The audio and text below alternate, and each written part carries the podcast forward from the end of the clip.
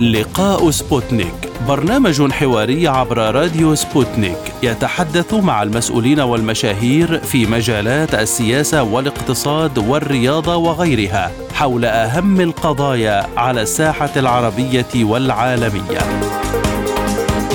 في لقاء سبوتنيك نوجه الأسئلة باسم المستمعين للوصول إلى إجابات على كل استفساراتكم. مع لقاء سبوتنيك تجدون جميع المشاهير في كل المجالات. أهلا بكم مستمعينا الكرام وحلقة جديدة من لقاء سبوتنيك معكم خلالها أحمد أحمد.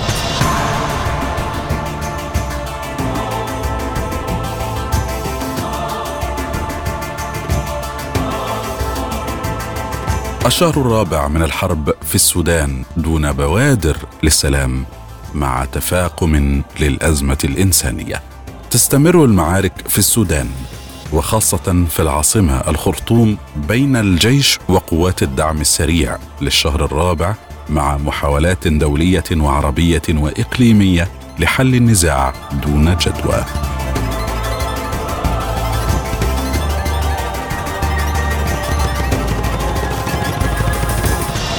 الصراع بدأ في الخامس عشر من أبريل نيسان الماضي بعد أن حذر قائد الجيش عبد الفتاح البرهان قائد الدعم السريع محمد حمدان دجلو حميدتي من التحركات التي تجريها قواته داخل العاصمة الخرطوم والسيطرة على بعض المناطق إلا أن التحذير لم يسفر عن شيء فتحرك الجيش.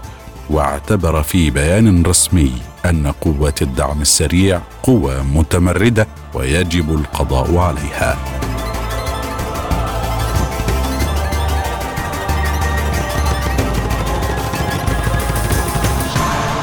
وبعد مئة يوم كاملة من الحرب والمعارك لم تسفر عن غالب ولا مغلوب.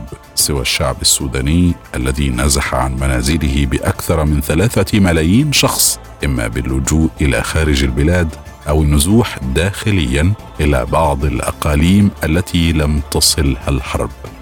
وتقول وزارة الصحة إن القتال أودى بحياة 1136 شخصا على الأقل لكن المسؤولين يعتقدون أن العدد أكبر من ذلك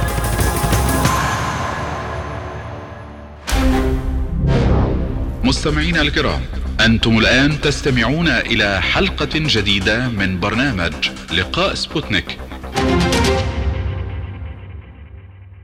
معنا في هذه الحلقة مستمعينا الكرام الدكتور الصديق تاور عضو مجلس السيادة السوداني قبل انقلاب أكتوبر 2021 عن الحرية والتغيير لنناقش مع أسباب هذا الصراع وجذوره ولماذا لا توجد حلول عملية لوقف هذه الحرب. أهلا بك دكتور الصديق. بداية كنت عضوا بمجلس السيادة السوداني في فترة حساسة. هل لمستم منذ تأسيس المجلس أن تذهب الأمور إلى هذه الحالة من النزاع؟ نعم يعني في في الفترة السابقة قبل انقلاب 25 أكتوبر أثناء فترة الحكومة الانتقالية يعني بين فترة وأخرى كانت تظهر بعض يعني التوترات ما بين يعني قائد الدعم السريع وما بين بعض قادة الجيش ويعني القيادات العسكرية في المجلس السيادي. ما ما كلهم ولكن في بعض الأحيان كانت يعني تظهر بعض التوترات وعدم الانسجام والاختلافات وكذا. ويعني وصلت ذروتها في آه، سنة 21 تقريبا بداية 21 أو في شيء يعني في آه، يونيو تقريبا 21 أيضا تقريبا أقدر أقول يعني حصل بينهم نزاع كاد أن يوصل إلى مواجهة. ما هي التهديدات؟ وهل كانت قبل الخامس والعشرين من أكتوبر؟ قبل 25 أكتوبر تقريبا في في يونيو ما اذكر بالضبط تقريبا في يونيو 21 إذا لم تخني الذاكرة في يونيو 21 حصل نزاع كاد أن يوصل إلى مواجهة مسلحة ويعني تدخلت القوى المدنية ببعض القيادات القوى السياسية المدنية بين الطرفين واستطاعت أن تحتوي النزاع وتقوم بالتهدئة. وبعد بعد هذا الموقف لو تلاحظ كانت القيادة العامة سور القيادة العامة كان مكشوف عادي يعني. تم يعني بناؤه بالخرسانة المسلحة. فده كان يعني مؤشر واحد من مؤشرات إنه النزاع هو نزاع مؤجل. يعني في مرحلة من المراحل كل من الأطراف يشعر بإنه في هناك مواجهة ستحدث. لم يكن أحد يتخيل في تربص بالضبط يعني كان واضح إنه في تربص. في الفترة الأولى كان الإسناد القوي يعني قائد الدعم السريع كان من عبد الفتاح البرهان. ما كان هذا يعني ما كان هذا السند يجد يعني قبول ويعني ورضا ما كان محل رضا من الزملاء الآخرين يعني في المجلس السيادي. ولكن طبعا بحكم التراتبية المؤسسية وكده ما كان عندهم يعني خيار يعني كده. لكن بشكل عام كان التقارب في في البداية تقارب ما بين البرهان وما بين قائد الدعم السريع ويعني آه، عبر عن نفسه في أشكال كثيرة إنه يعني سهل له الاستحواذ مثلا على يعني مواقع جهاز الأمن المحلول في ذلك الوقت. يعني كان يجد السند من البرهان ولكن تقريبا بعد أكثر من سنة حصلت بعض يعني الاختلافات بينهم الأسباب ما معروفة ولكن يعني حصلت حصل هذا. كانت في مؤشرات وبؤر. وبعد هذا التقارب بين رجلين ما سر الخلاف بينهما؟ خاصة وأنها آه، ظهرت كخلافات متواترة بشكل مفاجئ. ما الذي فجر الأوضاع؟ طبعا ال يعني ال كانت فرصة التدخل والاحتواء قبل الانقلاب 25 أكتوبر يعني العلاقة بيناتهم كانت يعني التقارب موجود كمكون واحد باعتباره مكون عسكري. لكن آه، بعد 25 أكتوبر يعني آه، الانقلاب قام به المكون العسكري بكامل مكوناته بما في ذلك الدعم السريع ويعني قيادة الجيش مع بعض. الاختلاف ظهر بعد الانقلاب. يعني حتى التصريحات والتسريبات الكثيرة تتحدث عن إنه الاختلاف حول الغرض من الانقلاب. من تصريحات خاصة من التصريحات اللي طلعت من جانب الدعم السريع ومن جانب الآخرين إنه يعني يعني كأنما آه، يعني قائد الدعم السريع شعر بإنه استخدم لإنجاح الانقلاب ولكن بعد ذلك البرهان بدأ يمرر أجندته الخاصة في يعني استعادة النظام القديم وارجاعهم آه، إلى يعني مواقعهم والاستقواء بهم. و يعني قائد الدعم السريع لديه مخاوف من النظام القديم باعتبار يعني هو يعتقد إنهم متربصين متربصين به لمواقفه السابقة. يعتقدوا إنه هو يعني خذلهم في مرحلة من المراحل. كان يفترض أن يسند الرئيس عمر البشير ولكن هو اتخذ موقف سلبي بتقديراتهم وكذا. وهو كان حسب حسب موازين القوة ويعني سار مع الكفة المرجحة في ذلك الوقت اللي هي كفة التغيير لكي يضمن لنفسه موقع ومستقبل وهكذا عندما استشعر حميدتي هذا الخطر هل كانت هناك محاولات للتقارب مع المكون المدني في المجلس السيادي وهل ظهرت بوادر للانفصال بين القيادتين في تلك الفترة؟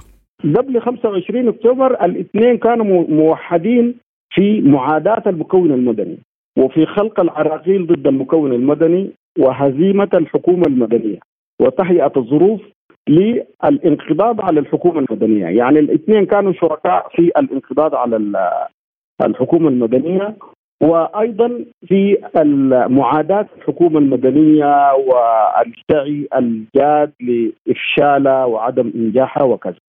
فما كان الاثنين عندهم يعني ثقة في السلطة المدنية في ذلك الوقت ولا كان عندهم الحرص إنها تنجح وتستمر. ولذلك ظلوا متفقين ومنسجمين حتى 25 أكتوبر. الافتراق الظهر بينهما بعد انقلاب 25 أكتوبر حميدتي شعر إنه هو استخدم واستغفل في الانقلاب أنجح الانقلاب ولكن بعدها البرهان أصبحت لديه ارتباطاته وأجندته مع الإسلاميين. النظام البائد نظام البشير ويسعى أن يعيدهم إلى موقع السلطة. وحميتي اعتقد إنه هو عنده صراعه الخاص أو أسبابه الخاصة في معاداة الإسلاميين والنظام والنظام بمجموعه عمر البشير. يعني لحساباته هو الخاصة يعتقد إنه بينهم سعرات يعني لا يعني متوقعة وبينهم معارك يعني وفي تربص يعني هو يعتقد إنه يمكن أن آه، ينتقموا منه في أي لحظة من اللحظات. فبعد 25 أكتوبر بدأت الخلافات الحقيقية، اختلافات في الأجندة، اختلافات في المصالح واختلافات في النفوذ، من الذي يكون له النفوذ ومن له السيطرة ومن له القيادة وأصبحت يعني تظهر بعض المطامع. فهذه هي الأسباب التي غزت الأعداء آه، بينهم. ولا ما كانت هناك فرصة لأي قوة مدنية لأنه أصلا القوة المدنية تحولت إلى معارضة أصبح هناك معسكر انقلاب ومعسكر معارضة مدنية.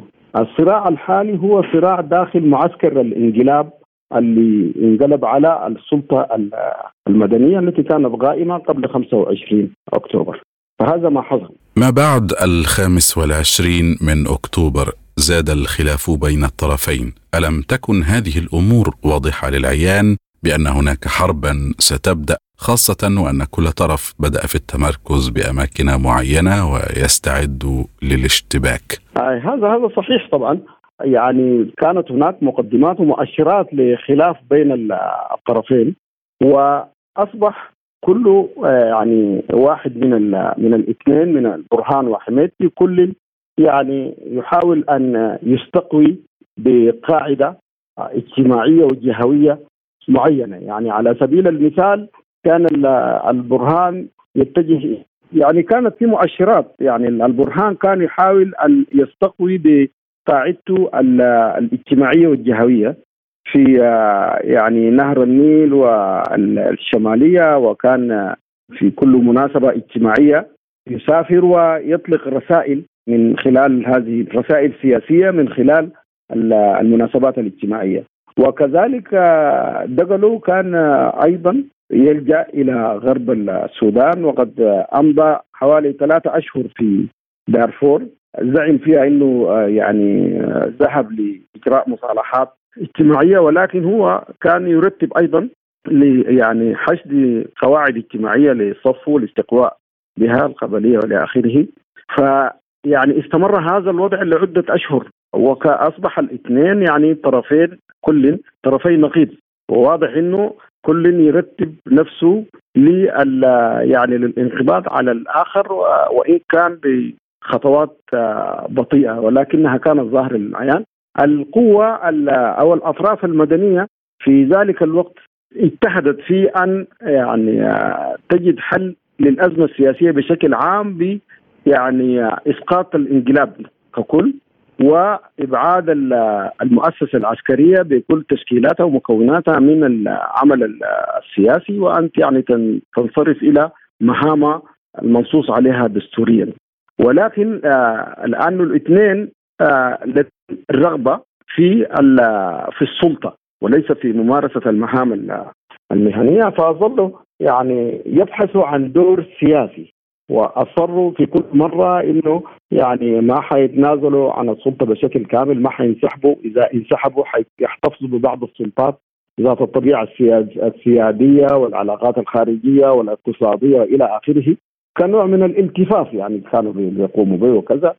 وبالتالي السبب الأساسي للطرفين إنه يعني يظلوا متنازعين كل منهم كان يصر على أن يحتفظ لنفسه بدور سياسي في الفترة الانتقالية ويستحوذ على أكبر قدر من السلطات منفردا أو مشتركين مع مع بعض.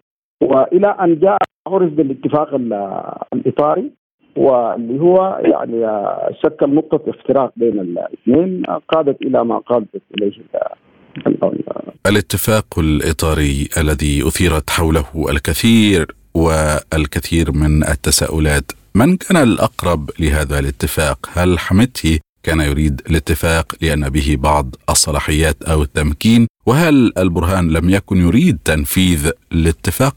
الاتفاق الإطاري أساسا آه، أدير بطريقة منذ البداية فتحت الثغرات وفتحت شهية القوى الانتخابيه وقوى النظام البائد إنها يعني تعود إلى الحكم بهذه الصيغه بهذه الطريقة أو أو تلك.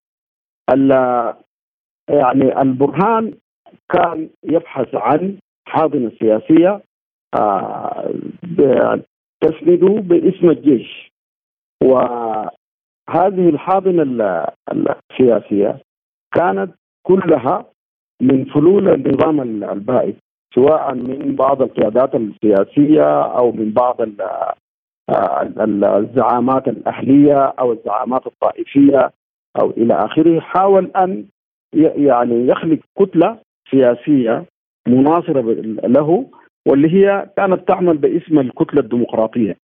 هذه هي الكتلة التي اجتهد البرهان في أن يستقوي بها وتدعم في آه يعني الاستمرار في السلطة. وبالتالي يعني ما كان هو حريص على أن يحصل انتقال. أيضا آه حبيبتي ما كان هو من جانبه يعني حريص على أن يحصل انتقال مدني للسلطة. ولكن كان محتاج إلى بعض العلاقات السياسية. ولذلك حاول أن يمد جسور مع بعض المكونات كتلة كتلة المجلس المركزي.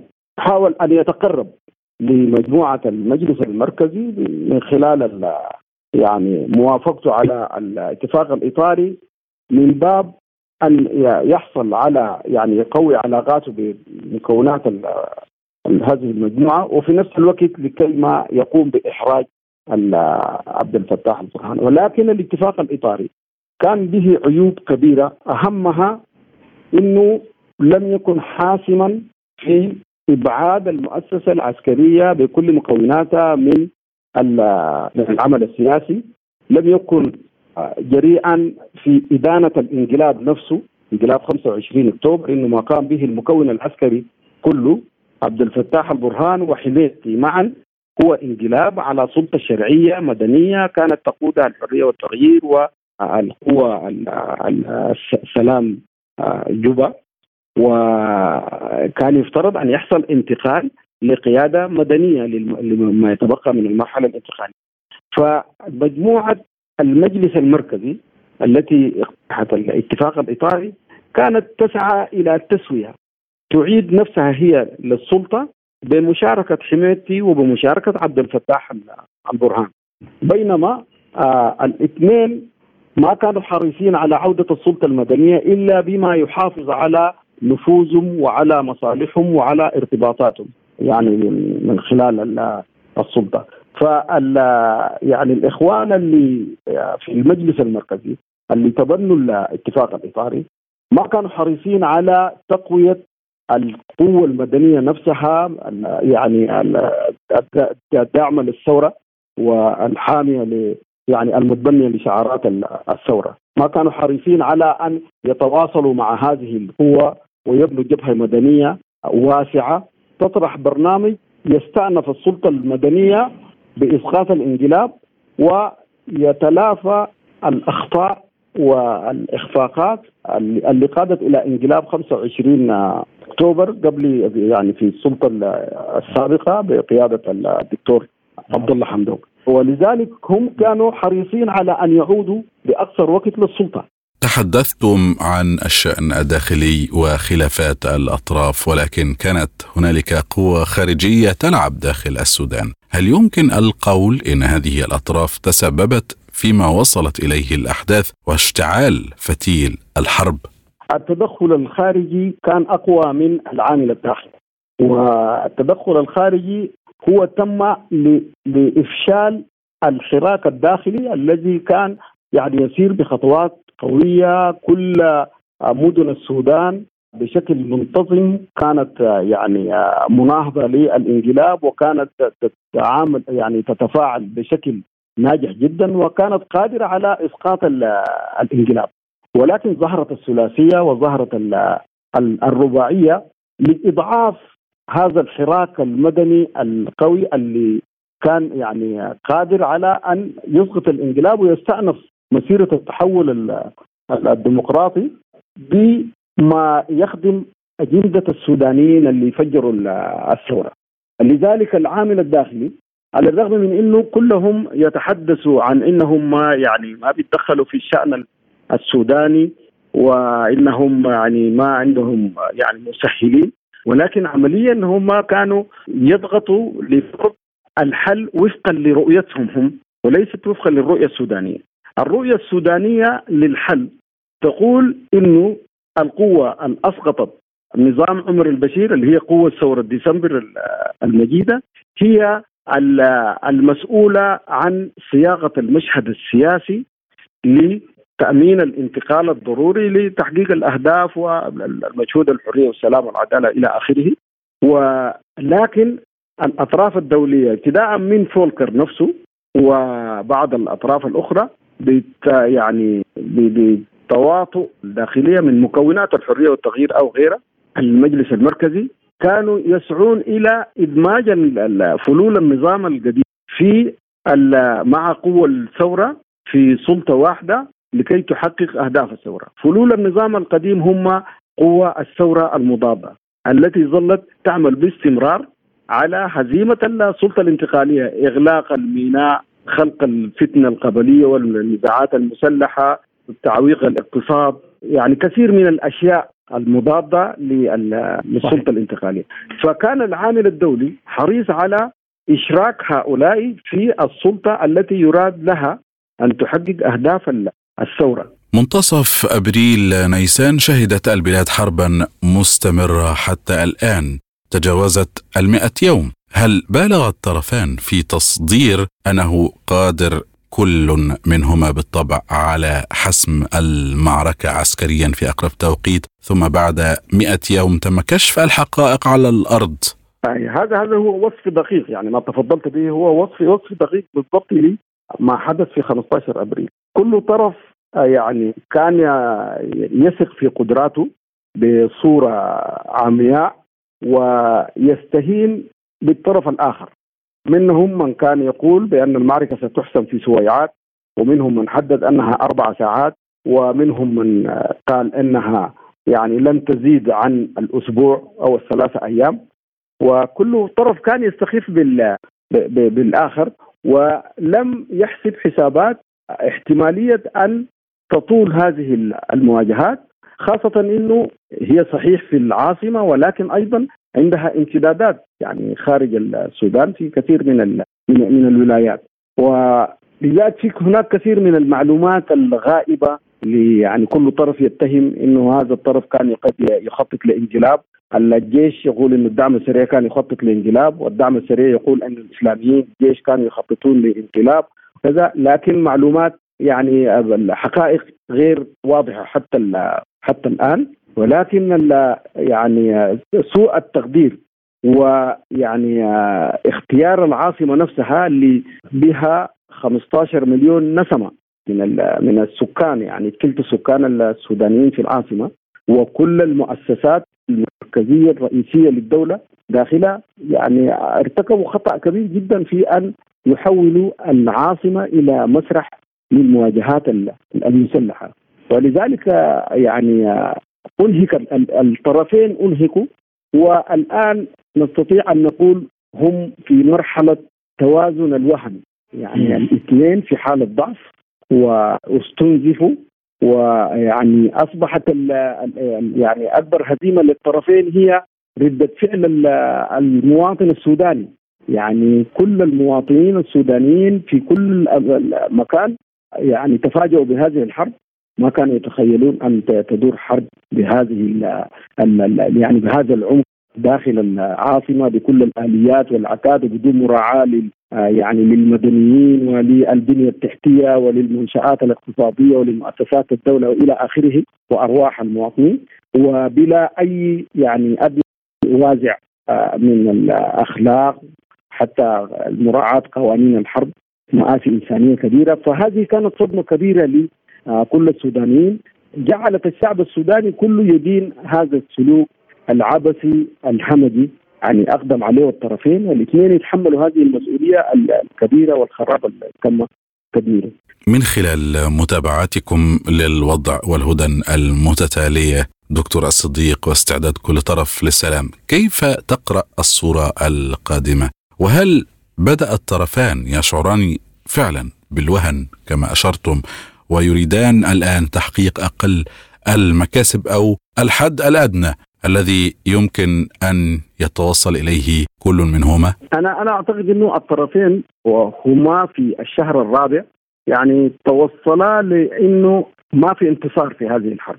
لا انتصار عسكري ولا انتصار سياسي ولا انتصار أخلاقي ولا انتصار أخلاقي. أيضا لا توجد قدرة على الاستمرار.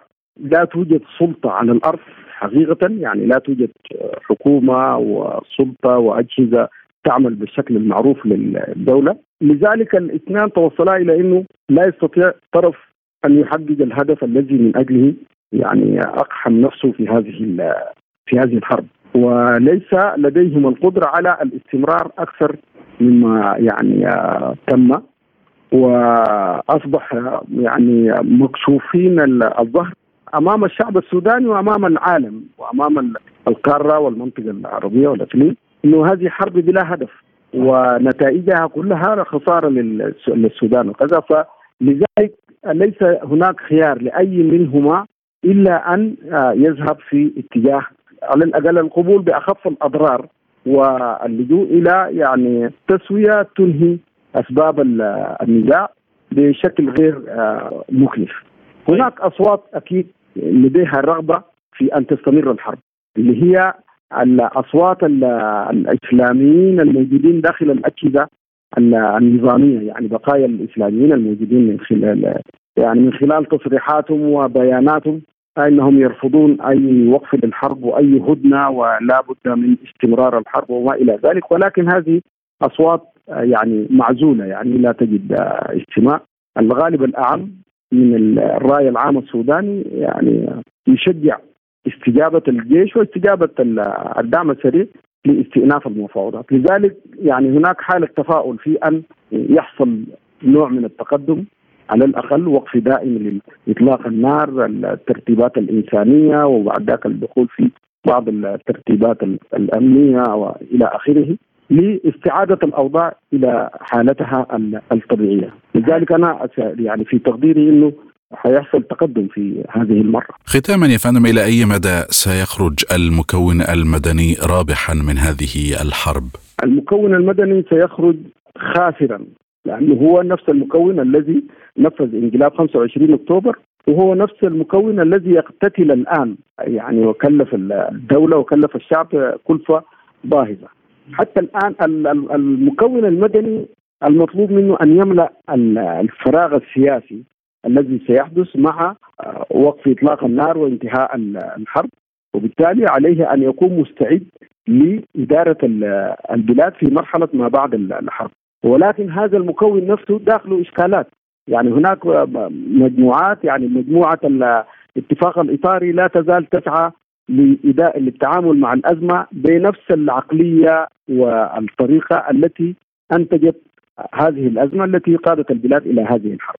وتريد أن يعني تستثمر في الأزمة لل يعني حفاظ على يعني موطئ قدم لها وتحقيق مكاسب لها في السلطة القادمة بعد الحرب. وهذه يعني هذا يعني تقدير غير يعني يعني غير مسؤول يعني. فالمطلوب الآن من القوى المدنية رغم تعقيد الظرف أن تلتقي كل القوى السياسية السودانية المدنية باستثناء عناصر النظام البائد الحركة الإسلامية يعني اللي هي الآن طرف أساسي في إشعال الحرب والفتنة ومنسوبين النظام البائد بمختلف عناوينهم وواجهاتهم. كل القوى المدنية فيما عدا ذلك مطلوب منها أن تلتقي وترتب نفسها لإدارة شؤون البلاد بسلطة وطنية يعني تستطيع أن ترمم آثار الحرب وأن تتدارك الخراب الذي تم وتعيد الأوضاع إلى صورتها الطبيعية. ثم تستأنف بعد ذلك برنامج انتقالي لفترة محدودة لا يتجاوز العام. يكون مطلوب من هذا البرنامج المؤتمر قومي دستوري التوافق على مؤتمر قومي دستوري على مشروع اقتصادي يعيد ترتيب أوضاع البلاد ويضع البلاد على يعني مرحلة الانتخابات في نهاية الفترة الانتقالية التي يعني تؤسس لديمقراطية مستدامة وتداول سلمي للسلطة. فالقوى المدنية الآن غير منسجمة حتى الآن، السبب هذا عدم الانسجام هو عقلية الاختيار وعقليه الذاتي وأيضا الارتباطات الغير يعني الارتباطات ارتباطات بعض هذه القوى بالقوة الخارجية لخدمة أجندة القوى الخارجية وليس خدمة أجندة الدولة السودانية. عندنا الظرف يعني ظرف دقيق وظرف حرج يحتاج يعني درجة أعلى من المسؤولية بعيدا عن الانتهازية والبحث عن المكاسب الذاتية لهذا التنظيم أو لهذه المجموعة أو لهذه الفئة. في ختام هذا الحوار نتقدم بجزيل الشكر للدكتور الصديق تاور عضو مجلس السيادة السوداني قبل الانقلاب في أكتوبر 2021 عن الحرية والتغيير. وأيضا مستمعينا الكرام هذه الحلقة من لقاء سبوتنيك متواصلة مع حضراتكم ولكن بعد فاصل. عالم سبوتنيك يغطي جميع الأحداث السياسية والاقتصادية والرياضية حول العالم. على مدار ساعة تتابعون عالم سبوتنيك مع أهم خبراء التحليل السياسي والاقتصادي. نقترب معكم في متابعة دقيقة من القضايا السياسية والاقتصادية، كما نستعرض أهم الأخبار الرياضية والفنية والبيئية. انتظروا عالم سبوتنيك أيام الجمعة والسبت والأحد من كل أسبوع. ملفات ساخنة برنامج يسلط الضوء على أهم القضايا الحرجة في العالم. في ملفات ساخنة نستعرض القضايا مع جميع الأطراف ومن كل الزوايا لاستجلاء الحقيقة.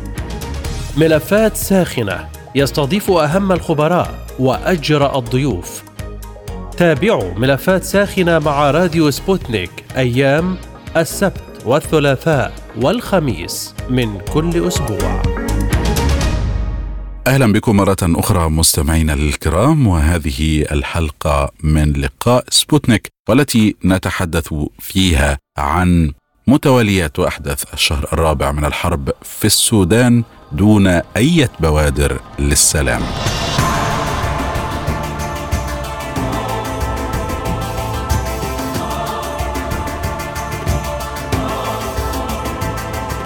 سياسيا نظمت قوى الحرية والتغيير مؤتمرا في العاصمة المصرية القاهرة بهدف تكوين جبهة مدنية تعمل على إنهاء الأزمة. وقال عضو المجلس المركزي لقوى الحرية والتغيير بابكر فيصل إن اجتماع القاهرة ناقش تكوين جبهة مدنية عريضة تشمل كافة الأحزاب السياسية والحركات المسلحة وتنظيمات المجتمع المدني بمختلف أطيافه ولجان المقاومة موضحا أن الهدف خلق جبهة تمثل المدنيين كضلع ثالث في هذه الحرب وكأصحاب مصلحة حقيقية في وقف الحرب.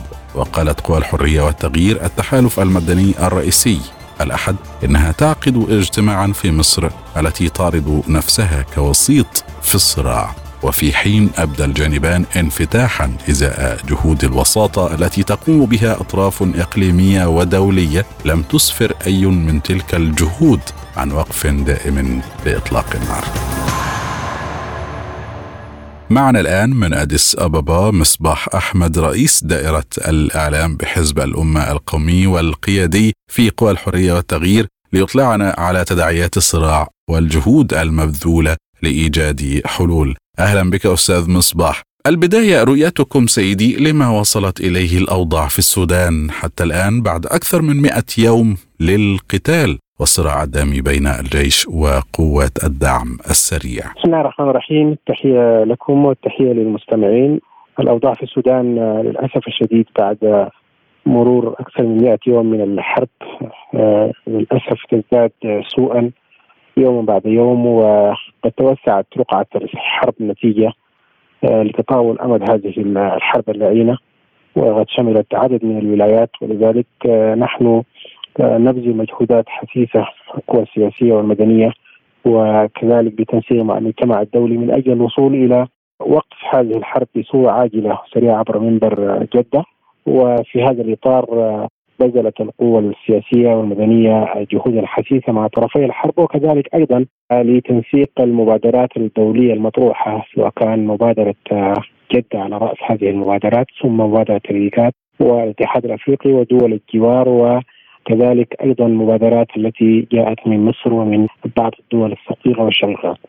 كل هذه الجهود مبذولة ولا تزال مستمرة من أجل توحيد هذه المبادرات والوصول إلى حوار مباشر ما بين الطرفين ينهي هذه الحرب ويستعيد الاستقرار في البلاد. هذه الأيام نعقد أو تعقد قوى الحرية والتغيير اجتماعا مهما بالقاهرة بدأ بالأمس ويستمر اليوم. أهم ما يناقشه هذا الاجتماع الوضع الراهن والظروف الإنسانية الصعبة للسودانيين في الداخل والخارج وكذلك أيضا سيناقش رؤية الحرية والتغيير للحل السياسي للأزمة السودانية ولإنهاء الحرب وإعادة الإعمار. ستقدم في هذا الاجتماع عدة أوراق ورؤية الحرية والتغيير سيتم مناقشتها من قبل القوى السياسية المنضوية تحت لواء قوى الحرية والتغيير اليوم سيعقد بنهاية المؤتمر الذي ينعقد الآن. مؤتمرا صحفيا تعلن فيه مخرجات هذه الاجتماعات. وكذلك أيضا قوى الحرية والتغيير ستتقدم بهذه الرؤية إلى بقية القوى السياسية الأخرى. من أجل توحيد الصف الوطني وبناء أكبر جبهة مدنية لإنهاء الحرب وتحقيق السلام بالإضافة أيضا إلى إلى مواجهة خطاب الكراهية والخطاب الداعي لاستمرار هذه الحرب. كل هذه الجهود تبذلها قوى الحرية والتغيير ونأمل من الطرفين المتصارعين في السودان أن يستجيبا للنداءات التي يعني أعلنت والتي طالبت بإيقاف الحرب سواء كان من القوى المدنية والسياسية أو من المجتمع الدولي الذي يسعى لإيقاف هذه الحرب واستعادة الاستقرار في السودان. ما هي اذا الأسباب التي أدت إلى إطالة أمد الحرب رغم أن الجانبين تعهدا بإنهاء القتال خلال أيام في بداية الأزمة؟ للأسف الشديد كل من الطرفين يعتقد أنه يستطيع أن يحسم هذه المعركة يوما بعد يوم يعني تستمر هذه الحرب. كل طرف يحاول أن يحسن وضعه على الأرض يحاول كذلك أن القوات المسلحة يعني فيها أطراف ترى. أن هذه الحرب تحسم عسكريا، الدعم السريع أيضا يحاول أن يسيطر على الأرض وأن يعزز من وجوده لتحسين شروط تفاوضه في العملية التفاوضية. وبين هذه المزايدات للأسف الشديد يعني يقع ضحية لها الشعب السوداني في كل مناطق القتال. وأثبتت الأيام أن هذه الحرب تتوسع ولا تنحسر وليس هنالك أي مؤشرات لانتصار أي طرف من الأطراف في هذه الحرب. على العكس تماما تم تدمير كامل البنيه التحتية تم يعني تشريد أكثر من 4 مليون مواطن من ولاية الخرطوم أيضا كذلك يعني اتسعت رقعة الحرب لتصل ولايات مهمة كدارفور وولايات كردفان ولا تزال عدد من الولايات الأخرى أيضا مهددة ب يعني استمرار الحرب أو انتقال الحرب إليها بالإضافة للحالة الإنسانية المتدهورة والانهيار الكامل للدولة في كافة المناحي الخدمية. وهذا للأسف الشديد يزيد معاناة المواطنين. ولكننا نعتقد أن الطرفين رويدا رويدا أدركا أن هذه الحرب لا يمكن أن تنتهي بهذه الصورة وبهذا السجال ويجب أن يصلا إلى اتفاق ينهي هذه الحرب وينتقل إلى مرحلة الحل السياسي، نحن كقوة مدنية نضغط في هذا الاتجاه، المجتمع الدولي أيضا يضغط في هذا الاتجاه، الشعب السوداني كله الآن يطالب بإيقاف هذه الحرب ونعول على المفاوضات التي استؤنفت. بصوره غير مباشرة في جدة للوصول إلى اتفاق ينهي هذه الحرب وننتقل إلى مربع السلام وبناء الدولة من جديد. لماذا فشلت كل الجهود في الوصول إلى حل أو تسوية رغم أن المشاركين في عمليات التفاوض لهم ثقل كبير على المستوى الإقليمي والدولي؟ للأسف الشديد هذه الحرب تغذيها أطراف ليست لها مصلحة في إيقافها لا سيما الأطراف الداعمة للحرب من النظام البائد وهؤلاء هم الذين اولا اججوا نار الفتنة بين الطرفين المتصارعين القوات المسلحة وقوات الدعم السريع ويستمرون في خطاب خطاب استمرار الحرب وخطاب توسيعها وكذلك أيضا خطاب الكراهية الذي يمدد من عوار هذه الحرب. للأسف الشديد هؤلاء يعني فاقموا من الأزمة. وكذلك أيضا الطرفين آه، أصبح لديهم تعنت وعدم ثقة في بعضهم البعض.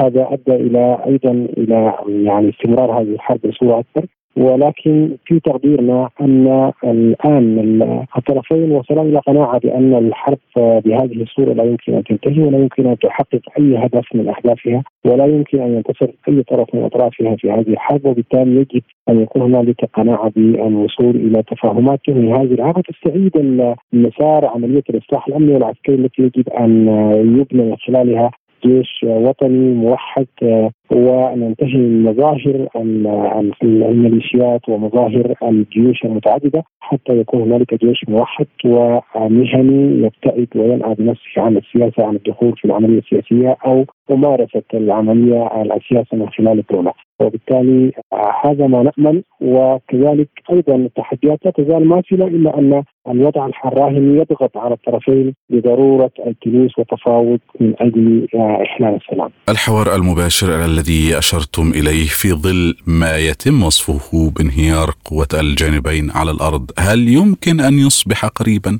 نعم يعني الآن الطرفين اعلنا بصورة مباشرة وواضحة أنهما آه، لديهما الرغبه في الوصول إلى تفاهمات آه، والتفاوض مباشر من أجل إيقاف الحرب. اعلنت قياده الجيش ذلك واعلنت قياده الدعم السريع استعدادها لذلك وهما الآن يعني عادا إلى طاولة التفاوض الوفدين موجودين في جدة هنالك يعني جهود تبذيرها الوساطة ومقترحات تبذيرها الوساطة وتطرحها على الطرفين آه، من بصورة غير مباشرة. من المؤمل أن تنتقل هذه المفاوضات بصورة قبل نهاية الشهر آه، بصورة مباشرة بين الطرفين لأول مرة ويتوصلا نأمل أن يتوصلا إلى اتفاق لإنهاء هذه الحرب. بالمواجهه أيضا تبذل القوى السياسية والمدنية على رأس قوى الحريه والتغيير جهود حثيثة لتهيئه المجال ولتوحيد الجبهة الداخليه للقوى المدنية من أجل التوافق على رؤية للحل السياسي الذي يستعيد الحكم المدني وينتقل بنا إلى مرحلة الاستقرار وبناء الدولة طبعا المسارين يجب أن يسيرا متوازيين مسار الحل السياسي ومسار أيضا التوافق لوقف إطلاق النار ما بين الطرفين المتصارعين يعني المسار السياسي معنيه به القوى المدنية المعنيه باستعادة الحكم المدني ومسار الحرب معنيه به الطرفين المتصارعين من أجل إيقاف الحرب وإحلال السلام واستعادة الوضع إلى الاستقرار. ما هي الأسس المفترض الارتكاز عليها في المفاوضات لإنهاء العمليات العسكرية ومن ثم العودة إلى الهدوء الميداني؟ أهم هذه الأسس التي يجب أن تطرح بصورة واضحة جدا أنه ضرورة بناء جيش قومي مهني موحد ينأى بنفسه عن الدخول في معترك السياسي بأي حال من الأحوال. أيضا يجب أن تصمم العملية السياسية القادمة بصورة مدنية خالصة وأن يكون مسار الإصلاح الأمني والعسكري مع نظام القوى العسكرية ودعم دمج كل المظاهر العسكرية وكل الميليشيات العسكرية في القوات المسلحة. ليصبح عندنا جيش مهني يعني موحد وأن تسلم السلطة بصورة كاملة للقوى المدنية لإدارة فترة انتقالية متوافق عليها وصولا إلى انتخابات حرة ونزيهة فيجب أن ننتقل من مربع الشراكة القديم الذي أورد البلاد إلى مرحلة هذا الخلاف. أس هذا الخلاف هو دخول القوات المسلحة أو كافة المكونات العسكرية في معترك السياسة وهو الذي أدى إلى بروز هذا الخلاف الذي أدى إلى انتهاء هذه الحرب. بالإضافة أيضا إلى تدخل بعض الأطراف أو تدخل النظام البائد بصوره اساسيه في آه، هذا الصراع مما أدى إلى تفاقمه وتزايده بصوره واضحة جدا وهو الذي يعني زاد من شقة الخلاف ما بين الطرفين وكذلك أيضا تسبب بصوره مباشرة جدا في زيادة رقعة الحرب وإندلاع خطاب الكراهية وزيادة التوتر في مناطق عديدة من السودان. بما فيها دارفور الحرب الأهلية التي نشبت مؤخرا في مناطق قرب دارفور كان النظام البائد ولا يزال هو يواصل هذا الاتجاه باعتبار أنه لا سبيل له العودة إلى السلطة إلا عبر هذه الحرب ويريد أن يحسمها بشكل ما عبر المؤسسة العسكرية أو عبر يعني أي طريقة تؤدي إلى حرب أهلية شاملة يستطيع من خلالها أن يعود إلى واجهة الأحداث. وللسلطه من جديد، للأسف الشديد هذا الأمر يعني كلف السودان الكثير ولكن نحن نؤمن في أن تحسن الأمور آه، في إطار آه، منبر جدة للوصول إلى تفاهم ينهي هذه الحرب ويستعيد الاستقرار وكذلك أيضا بتوافق القوى المدنية أن ننتقل إلى مرحلة الدولة المدنية التي آه، تحقق الاستقرار وتعيد الاعمار في ما دمرته الحرب. إلى أي حد يتم التعويل على الجهود الخارجية لإنهاء الأزمة بعد فشل الجهود السابقة؟ الملف السوداني أصبح يعني للاسف الشديد انتقل إلى الخارج منذ اندلاع الحرب وأصبح العامل الدولي المؤثر ولا سيما العوامل الإقليمية دول الجوار الاتحاد الاتحاد الأفريقي الأمم المتحدة جميع هذه المنظمات الدولية آه، لديها دور في السودان لديها دور في إيقاف هذه الحرب وهي أيضا معنية بمعالجة الأوضاع الإنسانية معنية كذلك أيضا بضمانات الوصول إلى سلام واستقرار وكذلك أيضا معنية بإعادة الإعمار دمرته الحرب وبالتالي أصبح المجتمع الدولي شريك في هذه العملية التفاوضية بصورة أساسية ويضغط في هذا الاتجاه. وطبعا الوضع في السودان محدد بصورة أساسية للأمن الإقليمي والدولي.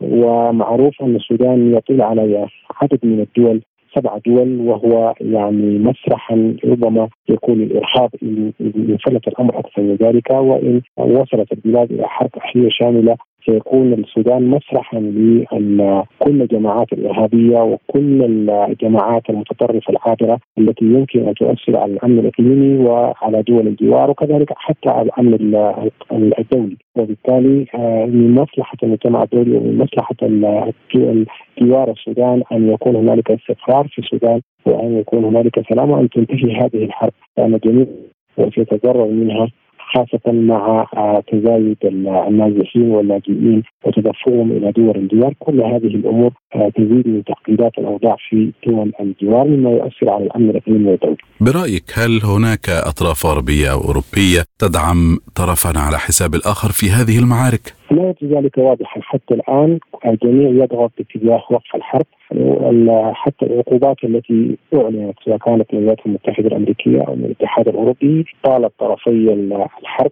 المجتمع الدولي صحيح أنه يدعم الشعب السوداني يدعم خيارات الشعب السوداني يدعم القوى المدنية للوصول إلى حكم مدني وتحول مدني تحول ديمقراطي كامل ولكن على صعيد الميدان الحربي لا نرى أي دعم لطرف من الأطراف على العكس الجميع ادان هذه الحرب الجميع يحاول أن يوقف هذه الحرب الجميع يرى ضرورة آه، معالجة الوضع المشوه الوضع العسكري المشوه في البلاد الذي خلفه النظام البائد وبالتالي آه، لا نعتقد أن هنالك دعم لأي طرف من الأطراف. الاتحاد الأوروبي وضع إطار عمل مخصصا للعقوبات في السودان. يستهدف الأطراف الفاعلة في الحرب بحظر سفر وتجميد أصول وحسابات مصرفية. على أرض الواقع هل لذلك ارتدادات؟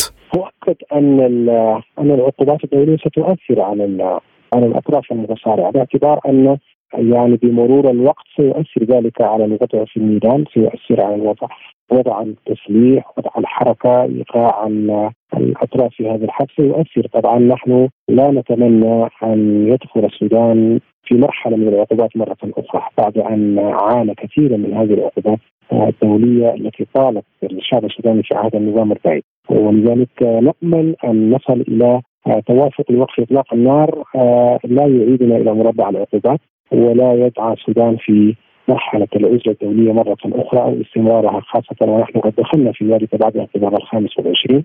ونأمل أن تكون العقوبات تطال الأفراد الذين لهم أيادي مباشرة في اندلاع هذه الحرب. وفي الانتهاكات التي طالت المدنيين في السودان والتي آه، دمرت البلاد يجب أن يعاقب هؤلاء ولا أن تطال العقوبات آه، أو تتأثر بها الدولة السودانية والشعب السوداني. ما الذي يمكن للأطراف الدولية فعله حتى تنتهي الأزمة العسكرية في السودان؟ نشير هنا بالطبع إلى عقوبات أمريكية محتملة وقع عليها الرئيس جو بايدن بالفعل في أول مايو أيار الماضي. مؤكد سيكون للمجتمع الدولي تأثير يعني كل هذه الاطراف الطرفين المتصارعان لديهم علاقات دولية وبعد دولي ويمكن أن يتم الضغط عليهم عبر هذه الأطراف الدولية المرتبطة بها سواء كانت القوات المسلحة السودانية لديها ارتباطات ببعض وعلاقات دولية وكذلك أيضا الدعم السريع لديه ارتباطات وعلاقات دولية. نحن نأمل أن توظف هذه الارتباطات في الضغط على الطرفين الوصول إلى وقف لاطلاق النار مثل ما تفعل المبادرة الأمريكية السعودية الآن ومثل ما يفعل دول الانتاج والاتحاد الأفريقي وكذلك دول الجوار الجميع لديهم يعني تأثير في الوضع في السودان، كل هذه الجهود نحن يعني نأمل أن تدعم وقف إطلاق النار بصورة أساسية وأن تضغط على الطرفين للوصول إلى طاولة التفاوض بصورة مباشرة لإنهاء هذه الحرب. وفي أسرع وقت ممكن ل يعني انهاء معاناة السودانيين. ما الذي دار ويدور في اجتماع قوى الحرية والتغيير بالقاهرة وما هي المسائل التي يمكن الاتفاق عليها في هذه المباحثات؟ نعم الاجتماع سيتناول أجندة عديدة منها أجندة سياسية متعلقة بالملف السياسي والوضع الإنساني في السودان، وضع الحرب كذلك في السودان سيبحث كل ذلك، كذلك الوضع التنظيمي داخل الحرية والتغيير وتوسيع الجبهة المدنية وأيضا كذلك يعني مناقشة رؤية متعلقة بكيفية إنهاء الحرب وإعادة الحكم المدني وإعادة الإعمار وكيفية التنسيق بين المبادرات الدولية. المطروحة بالإضافة إلى مواجهة الخطاب الداعي إلى استمرار الحرب وخطاب الكراهية المنتشر هذه الأيام في السودان الذي يدعو إلى توسيع دائرة الحرب ويزيد من أوارها هذه كل هذه التحديات تحتاج إلى مخاطبة مباشرة. سيخرج اجتماع الحريه والتغيير برؤية واضحة حول ذلك ثم سينطلق إلى لقاءات وتشاور مع كافة القوى المدنية الأخرى خارج مظله الحرية والتغيير للوصول إلى توافق شامل حول رؤية لتصميم العملية السياسية التي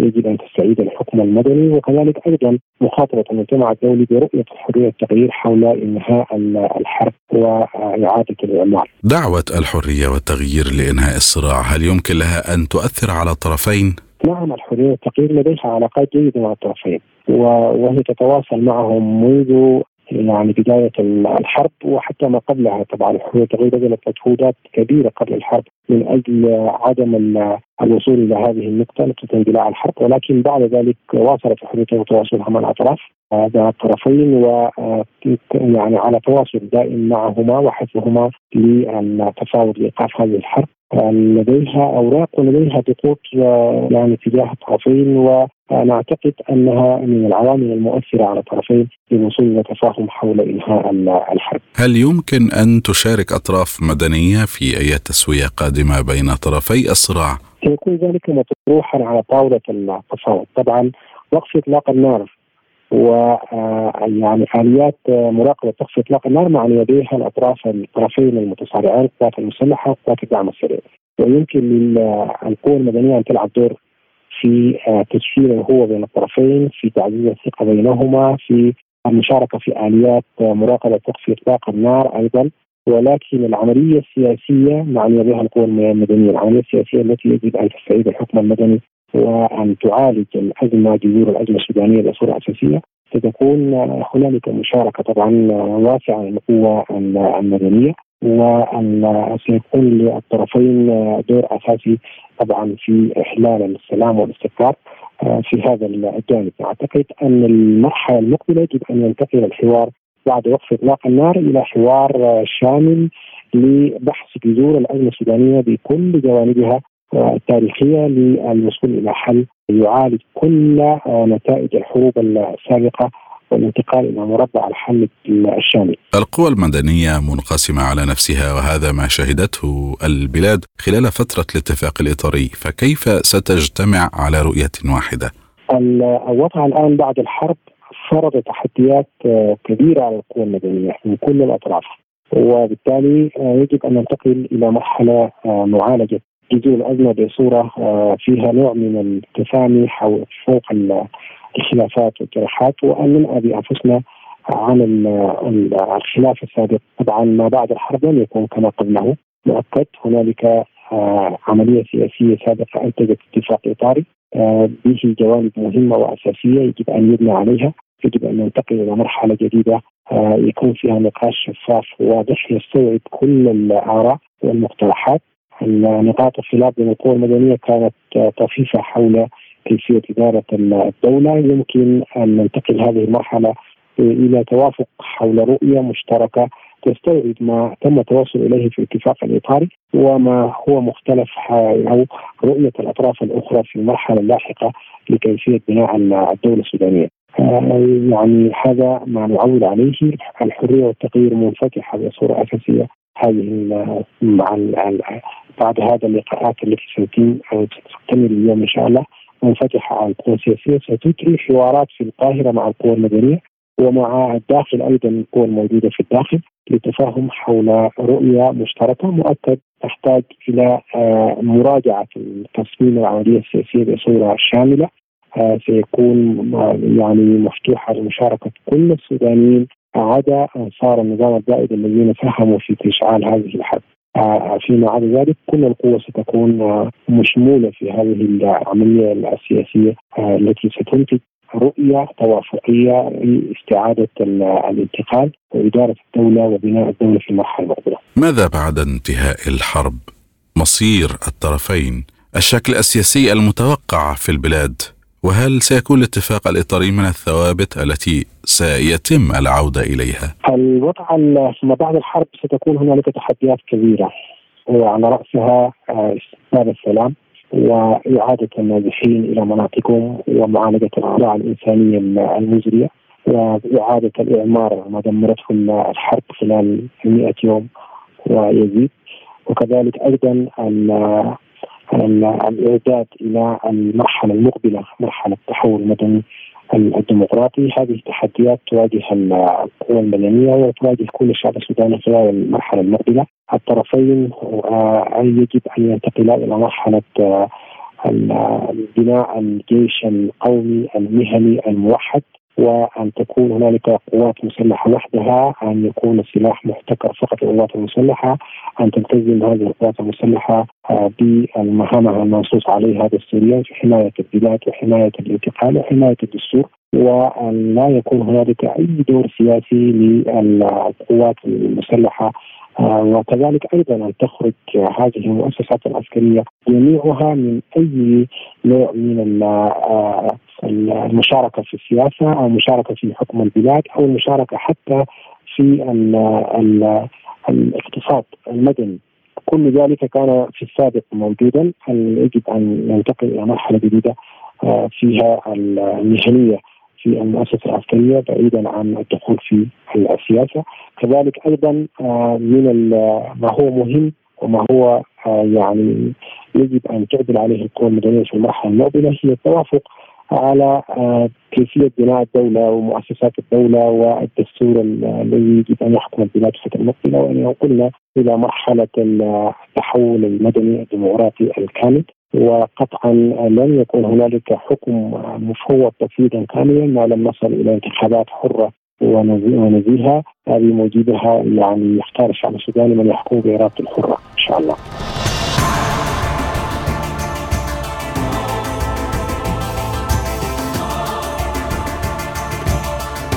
في نهاية هذا الحوار نتقدم مستمعينا الكرام بجزيل الشكر والتقدير إلى السيد مصباح أحمد الذي انضم إلينا من أديس أبابا العاصمة الإثيوبية وهو رئيس دائرة الإعلام بحزب الأمة القومي والقيادي في قوى الحرية والتغيير السودانية. قبله كذلك تحدثنا مع السيد الدكتور الصديق تاور عضو مجلس السيادة السوداني قبل الانقلاب في أكتوبر 2021 عن الحرية والتغيير. كان محور هذه الحلقة من لقاء سبوتنيك الشهر الرابع من الحرب في السودان دون بوادر للسلام مع تفاقم للأزمة الإنسانية. شكرا جزيلا مستمعينا الكرام حسن استماعكم و إلى اللقاء.